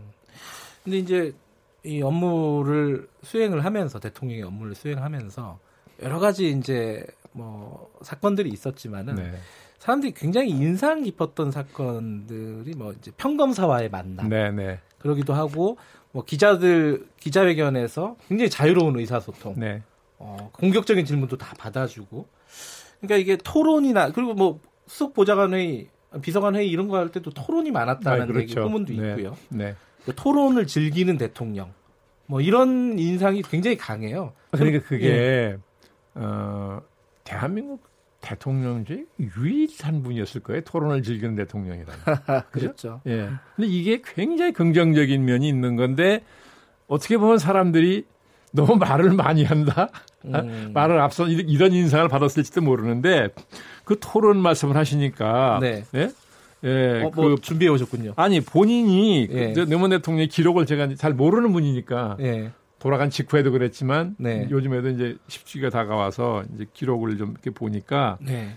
너또 노무현 대통령 대통령이 되기 전에 그러니까 2001년 10월이니까 대통령 되기 전이잖아요. 네. 네. 그때 그 원광대학교 행정대학원에 가서 강연을 했는데 네. 이때 이렇게 말한 대목이 있어요. 예. 타협이 민주주의의 원칙입니다. 네. 대화와 토론의 문화가 타협의 문화의 기반이 됩니다. 음흠. 토론 잘하는 사람이 조직의 리더가 되었을 때 조직의 문화가 꼽히고 조직의 효율성이 향상됩니다. 네. 본인이 이렇게 믿었다는 얘기 아니에요. 그러니까 음. 효율, 얼마나 토론을 하려고 그랬겠어요. 음. 그건 훌륭한 점이라고 생각을 하죠. 네. 네. 근데 막 그렇게 토론하고 이렇게 열어주는 거잖아요. 토론이라는 게 사실 아, 그렇죠, 이제 대통령이 그렇죠. 윗사람이니까 네, 네, 네. 그 비서관이나 여러 가지 정책 위반자들, 네. 제안자들에게 어떤 문, 그렇죠. 언론을 열어주는 건데. 그러니까 예를 들면 수석 보좌관이나 비서관 회의, 수석 회의만 네. 들어가 봤잖아요. 회의에서 대통령이 이제 그죠? 비서관, 수석 비서관들한테 지시하는 게 나오잖아요. 이거를 써준 걸 낭독하는 건 곤란하다는 거예요, 저는. 네? 노 대통령은 자기만 어떤 문제에 대해서는 자기만의 생각에 둘이 정리돼 있었다고 저는 봐요. 그러니까 자기 얘기를 하는 거예요. 네. 네? 기자회견도 거침없이 모든 질문 다 받는다. 웬만한 문제는 자기 생각이 분명히 있었으니까 그게 누구한테 환영을 받든 반대를 받든 네. 자기 생각이 분명히 있으니까 분명히 자기 생각을 자기 언어로 얘기한다고요. 예. 그래서 상당히 무서운 설득력이거든요. 음. 예. 자신 있으니까 그러는 거잖아요. 1년에 그렇죠. 한 번도 기자 앞에 못 나가면 그건 말이 안 돼. 근데 또 그런 측면이 있는 것 같아요. 이게 물론 이제 보는 시각에 따라서 다르겠지만은 일부에서는 오냐 오냐 해줬더니 이 상투 잡고 흔든다고 이렇게 열어줬더니 어? 민주주의 얘기하라고 열어줬더니 이게 완전히 이제 잡아먹고 잡아먹으려고 한다. 아니, 그게 이제 아 이제 그게 왜 그러냐 하면 네. 음, 한국이 워낙 오랜 세월 권위주의 문화에 예. 길들여 있었죠. 익숙해져 있잖아요. 네. 그러니까 늘 민주적 가치를 주장하면서도 자기도 모르게 권위주의적 문화가 젖어 있는 경우가 많이 있는 거죠. 네. 그런 점에서 보면 대통령이 말로 많이 한다. 음. 말을 많이 하다 보면 때로는 안 하도 좋을 말을 하는 경우도 있는 거잖아요. 그렇죠. 권위를 잃는다. 이런 비판을 받은 거라고 저는 보는 건데 네. 저는 그렇더라도 그렇더라도, 그렇더라도 음. 노무현 대통령의 시도는 아직 의미 있는 일이었다고 저는 보는 거예요. 그 의미 있는 일이라고 말씀하셨는데 노무현 대통령이 어, 말씀하신 대로 어떤 이상을 실현하지는 못했습니다. 네. 하지만 우리 사회 어, 대한민국에 남긴 뭔가는 있을 거예요. 그게 뭐라고 보십니까, 임 장관님은? 저는 아까 말씀드린 것처럼 네. 어쨌든 이 한국 사회가 뭐 이념으로 그죠 네. 지역으로 빈부로 강렬하게 갈려져 있는 네. 이 사회를 어, 통합해야 되겠다. 음흠. 그러니까 통합의 가치를 실천하고 했다는 거. 네. 또 하나는 통합의 가치. 예, 우리가 민주주의를 얘기할 때 민주주의 핵심 가치를 둘로 얘기하거든요. 네. 자유와 자유와 평등. 네. 우리는 늘 자유는 늘 강조했어요. 네. 뭐 실천은 안 했을 망정 이부로는 늘 자유를 강조했다고요. 네. 네. 그런데 평등에 대한 얘기는 잘 안 했어요. 음흠. 그렇지 않습니까? 네. 노무현 대통령이 이 평등의 가치를 예, 많은 사람들의 머릿속에 마음속에 심어줬다고 저는 보거든요. 네. 이 점도 굉장히 저는 길게 보면 네. 예, 높이 평가할 일이 될, 된다고 보는 거죠. 통합의 가치, 평등의 가치를 남겼다. 음, 그렇죠. 네. 어, 이게 문자로 많은 분들이 노무현 대통령 전 대통령을 생각하는 어, 글들을 보내주시네요. 그런데 K7377로 시작하시는 분이 어, 노무현 대통령이 국민들에게 심어준 시민 정신은 더욱 활활 타오를 것이라고 믿습니다. 시민 정신 이 측면도 좀 평가해볼 지점이 있는 것 같긴 해요. 그죠? 시민 사회가 워낙 약했던 사회이기 때문에 우리가 그렇죠. 네, 어, 그 부분에 대해서 좀 평가할 지점이 있는 것 같고 이게 감, 어, 감정적으로 이렇게 보고 싶다고 생각하시는 분들이 굉장히 많은 것 같습니다. 어. 그러니까 이제 세월이 10년 세월이 흘렀는데요. 네. 왜 노무현이라는 사람을 그리워하냐는 거예요. 음. 저는 대통령 노무현을 그리워한다기보다는 네. 인간 노무현을 그리워한다고 보는 거죠. 아하. 예. 혹시 어, 마지막으로요. 네. 노무현 대통령에게 뭔가 조언을 충원을 해주실 수 있었던 기회가 있다면은 뭐를 아, 그 당시에 네, 네. 하셨을 것 같으신지. 아, 저는 이랬을 것 같아요. 네. 그 정책 이상 높은 정책 이상을 구현하는 것은 네. 주도 면밀한 계획이 있어야 한다. 아하. 그리고 좋은 의미의 교활성이 필요하다. 음. 예. 그 충분했을 것 같아요. 이게 너무 없어가지고. 예. 예. 그 좋은 꿈이 실현이 안 되고 다 산산조각이 난 면이 있는 거거든요.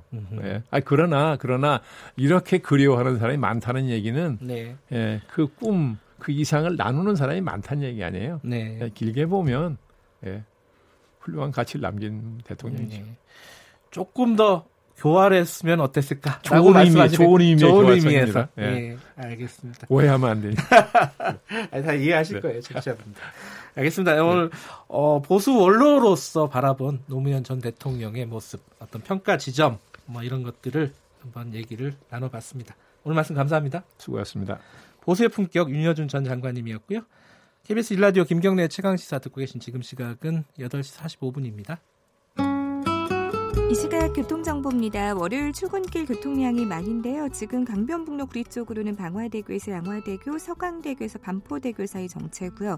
반대 일산 쪽으로 강동대교에서 영동대교 사이로 밀리고 있습니다.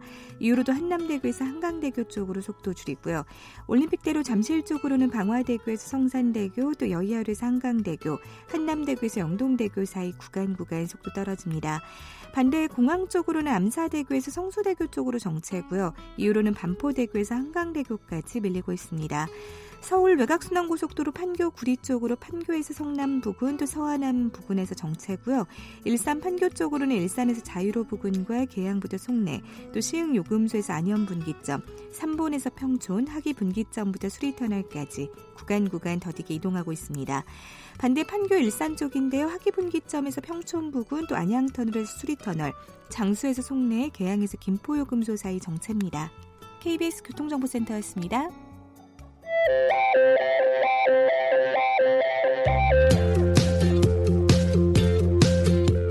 오늘 하루 이슈의 중심 김경래의 최강 시사. 네, 어, 조금 전에 윤여준 전 장관과 함께 노무현 전 대통령에 대해서 좀 추억, 기억을 한번 좀 되살려 봤습니다. 예. 문자를 많이 보내주시네요. 1814님이 그립다, 보고 싶다, 생각난다. 그대 노무현님 이렇게 또 보내주셨고요. JJE라는 닉네임 쓰시는 분이 그립네요 노무현 대통령라는 말씀도 보내주셨고 대부분 좀 그립다, 가슴 아프다 이런 말씀 많이 보내주시네요. 유성종 님도 어, 그날의 비보에 가슴이 아팠습니다. 어, 노무현 전 대통령을 누구보다 또 추억하고 가슴이 아팠던 분 중에 한 분일 것 같습니다. 요번에 어, 광화문에서 열린 서거 10주기 서울 시민문화제가 있었는데 여기서 또 사회를 맡으신 분입니다. 배우 권혜요 씨 잠깐 연결해 보겠습니다. 안녕하세요. 네, 안녕하세요. 반갑습니다. 예, 지금 뭐 촬영 중이시라고 아, 어제 촬영 늦게 그, 아, 그게 않더라고요. 네, 네, 괜찮습니다. 예, 네. 예. 어유 바쁘신데 연결해 주셔서 감사합니다. 네, 고맙습니다. 그 토요일 날 시민문화제 있었잖아요. 그 제목이 네네. 새로운 노무현이었어요. 맞나요? 알겠습니다. 예. 네. 현장 분위기 어땠습니까? 잠시 좀 현장 스케치 좀 전해 전해 주시죠. 아, 예. 그 어, 행사가 시작되기 전에 좀 어지러운 상황이었었고요. 네, 네. 아시겠지만 광화문이 정말로 그야말로 열린 광장 아니겠습니까? 네. 그래서 다양한 의견, 그러니까 또 어. 어, 뭐, 보수단체 집회도 있었고 해서 네. 좀 어지럽긴 했지만은 아주 평화롭게 그리고 네. 또 최근에 좀 때이른 더위 때문에 좀 걱정도 했었는데 네. 어, 그날은 바람도 선선하게 불고 정말 따뜻하고 좋은 자리였습니다. 네. 네. 어, 뮤직 콘서트를 진행하신 걸로 알고 있는데 네. 그 뭐 일단 시민분들은 굉장히 많이 왔죠? 네, 글쎄요, 제가 그 숫자를 헤아릴 수는 없지만 셀 수는 없죠. 예. 네네, 광화문 광장을 가득 채웠습니다. 예. 아, 그리고 무엇보다도 이번 10주기를 맞이해서 새로운 노무현이라는 그런 네.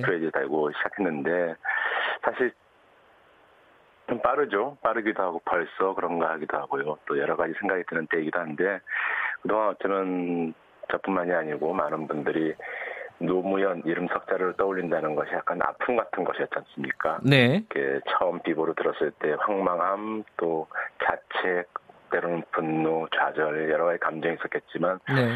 이번에 새로운 노무현의 주제는 이제 그것이 아닌 노무현과 함께했던 그 음. 시절뿐만이 아니고 노무현 대통령이 꿈꿨던 것에 대해서 새롭게 네. 우리 안에서 다시 한번 발견하고 우리 좋았던 경험들 네. 또 그런 순간들을 갖다가 다시 한번 되살려내자 이제는 음. 이렇게 절망이나 뭐 자체 비통이 음. 아니고 네. 네. 그 안에서 함께했던 참여했던 그 순간의 기쁨들 예. 그 힘을 같이 또 공유하고 네. 또또 확산시켜보자 뭐 그런 의미입니다. 네. 권혜호 씨는 그 노무현 전 대통령과 개인적인 연이 있습니까? 사실 개인적인 인연이라는 게 없죠. 예, 2000, 많은 분들이 기억하시겠지만 2001년도, 예. 2002년도에 어, 대선을 앞두고 네. 어, 많은 분들이 새로운 대통령에 대해서 이제 여러 가지 고민이 있던 시절에 네. 당시 민주당이 어, 국민 경선이라는 것을 채택하면서 네. 그 당시 당시 지지율 최하위였던 네. 노무현이라는 사람에 대해서 또 지역 감정에 맞서서 온몸으로 부딪혔던 그 정치인에 대해서 네. 어, 조명하게 되고 또 어쩌면 노무현 대통령이라는 사람을 통해서 우리가 좀 시민이란 자의식을 다시 한번 깨워보면서 네. 그렇게 저 역시 똑같이 그런 마음으로 음. 어, 관심을 갖게 됐었고 네 그때부터 이렇게 시민들과 똑같이 예. 거리에서 때로는 자발적으로 뭐 선거운동 하기도 하고 네. 그렇게 해서 만났던 것 같습니다. 네. 근데 언뜻 기억이 나는 게요. 2004년도에요. 네. 그 노무현 네네. 전 대통령이 그때 당시 이제 탄핵 관련된 네, 탄핵. 일이 있지 않았습니까? 네, 그랬었죠. 네. 그때 문화재 사회를 이렇게 탄핵 어, 탄핵을 네, 철회하라는 네. 문화재 사회를 그 권혜호 씨가 보셨어요. 역시 그 네, 저 역시 그 순간이 좀 약간 당혹스러운 순간이었습니다. 아, 왜요? 왜냐면 그런 대중 집회라는 것이 예. 많은 경험도 필요할 뿐더러 예. 어, 저 말고도 훨씬 더 잘 진행하신 음. 분들이 많았을 텐데 예. 어, 500여 개가 넘는 그 당시 탄핵 반대, 민주수호 또 이런 것을 외쳤던 많은 시민사회 단체들이 네. 어, 저에게 무대에 서라는 그런 제안을 했을 때 어, 글쎄 그런 마음이었습니다. 연단에 위에 있던 예. 밑에 광장에 바닥에 앉아 있던 그 위아래 상관없이 제가 참여하는 시민으로서 한번 해보면 좋겠다라고 음. 했는데 어쩌면 제 인생에서 가장 중요한 경험 중에 하나가니까 3주 동안 네. 매주 주말마다 이어졌던 그 수십만의 예. 어, 촛불의 물결들을 갖다가 어, 무대 위에서 보면서 함께했던 경험이라는 것은 음. 어쩌면 연기자라는 게 다양한 역할과 삶을 경험하는 직업이라고 하지만 네. 어, 거기선 만나보기 힘든 특별한 경험으로 기억합니다. 예. 그리고 어쩌면 지난 2016년 겨울 그 광장에서의 힘 역시 어쩌면 그때 경험에서 네. 또 많은 것들이 네, 힘을 받지 않았나 생각합니다. 예. 네. 그런데요, 그 네. 권혜요 씨는 연예인 아닙니까, 그죠? 배우, 배우신데. 자영업자죠. 아니, 근데 이게, 어, 이렇게 정치적으로 입장을 분명하게 하는 거는 당연한 얘기긴 하지만 한국 사회에서는 굉장히 불편하게 바라보는 사람들이 많고 실제로 이 일 이후에 어떤 뭐 블랙리스트에 네. 올라가고 많이 이 어떤 불이익을 받으셨단 말이에요. 당시에 이게 좀 뭐랄까요? 아, 이러면 내가 좀 힘들어질 수 있겠구나 이런 생각은 안 하셨어요?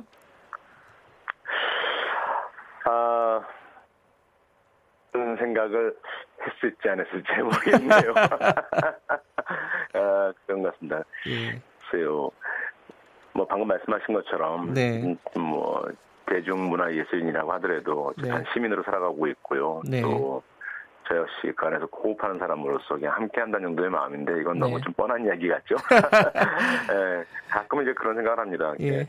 우리가 음, 무엇을 원한다면 그 원하는 것을 위해서 내 시간을 하던 내 예. 마음을 썼던 어, 내 것은 내놓지 않고 무엇이 가능한다고 생각하지 않습니다. 네. 네, 내 것이 뭔지 모르겠지만요. 그래서 음. 그 또한 자기가 했던 행동 또 말 이런 것에 대해서 책임지는 일이 또 성인의 삶이라면은 뭐, 네. 뭐 당연히 감수해야 되는 일이 아닐까 생각했었습니다. 후회는 안 하셨어요? 그 뒤에 이제 여러 가지 아, 사실은 뭐 아, 섭외도 잘 안 되고 예. 아, 아니요 후회 같은 거 없었습니다. 아 그러셨어요? 네네. 음. 근데 사실은 뭐 노무현 네. 전 대통령과 관련된 일도 마찬가지지만은 네. 그 권혜호 씨는 여러 가지 사회적인 목소리를 내십니다. 저 제가 개인적으로 굉장히 기억하는 거는 그 일본에 있는 어, 조선인 학교 돕는 그 몽당 옆필 운영하고 계시잖아요. 네, 운영까지 아니고요. 그 단체 대표 대표로 있습니다. 네. 네. 대표시기도 하고 뭐 다른 뭐 네. 뭐 양심수 후원, 뭐 여성 단체들 뭐 집회 있으면 사회 보시고 이런 것들을 계속 하세요. 이게 뭐랄까요? 그 어 배우로서 좀 짊어지기 좀 힘든 수준까지 하시는 거 아니냐라는 생각을 갖고 계신 분도 있을 아니, 것 같아요. 어떻게 보세요? 그건 글쎄요. 그건 보시기에 좀 그런 것 같고요. 예. 어, 사실은 그 정도까지는 아니고요. 예. 어, 어쩌면 우리 한국 사회, 지금 우리 사회가 여기까지 오는 과정 속에는 어, 국가 권력과 정부라는 차원에서 진행되는 것도 있지만은 네. 또 손이 닿지 못하고 관심에 갖지 못하는 공간엔 많은 시민사회 단체들이 네. 그것을 갖다 채워나가고 있고 네. 또 발언을 하고 있는데 그 안에서 움직이고 활동가들에게 응원하는 사람 정도로서 제 자리를 이렇게 내임하고 음. 있고요. 네. 어, 그러니까 뭐든지 이렇게 뭐 하는 사람 따로 있고 이거 하는 사람 따로 있고 정치하는 사람 따로 있고 네. 라는 개념보다는 다 이것은 나의 일이고 우리 일. 네. 그리고 그런가 하면 이게 좀 거창한 얘기일지 모르겠지만 네. 가끔 우리는 매일같이 우리 아이들의 미래에 대해서 걱정하기도 하고 내 아이들의 교육에 대해서 걱정하지만 네. 정작 어, 그럼 그 아이들이 살아갈 세상에 대한 고민에 대해서는 예.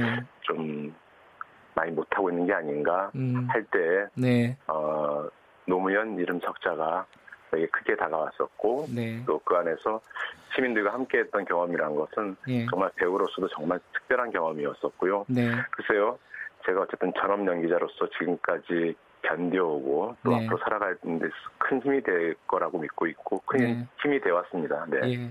그 8144님이 어, 권혜호 씨 연기 늘 잘 보고 있습니다. 건승하십시오. 이런 말씀도 보내주셨고요. 아유, 고맙습니다. 저도 네. 토요일 날 권혜호 씨 나오는 영화 봤어요. 아, 네. 아, 그 어떤 배우가 되고 싶으신지 간단하게 말씀 듣고 정리할게요. 아, 어떤 배우가 되기에는 나이가 좀 들어서요. 이미 어떤 배우가 되셨군요. 네. 그러니까 어, 많은 이제 어, 관객분들 또 시청자분들이 네. 그냥 어떤 배우로 생각하실까 궁금한 때는 있지만은 네. 별로 그런 것에 대해서는 생각하지 않습니다. 그러니까 음, 알겠습니다. 주어진 일에 대해서 하는 거죠. 네. 예, 알겠습니다. 오늘 인터뷰 정말 감사합니다. 네, 고맙습니다. 예, 권혜호 배우였고요. 김경래 최강사 오늘은 여기까지 하겠습니다. 저는 뉴스타파 기자 김경래였고요. 내일 아침 7시 25분 다시 돌아오겠습니다.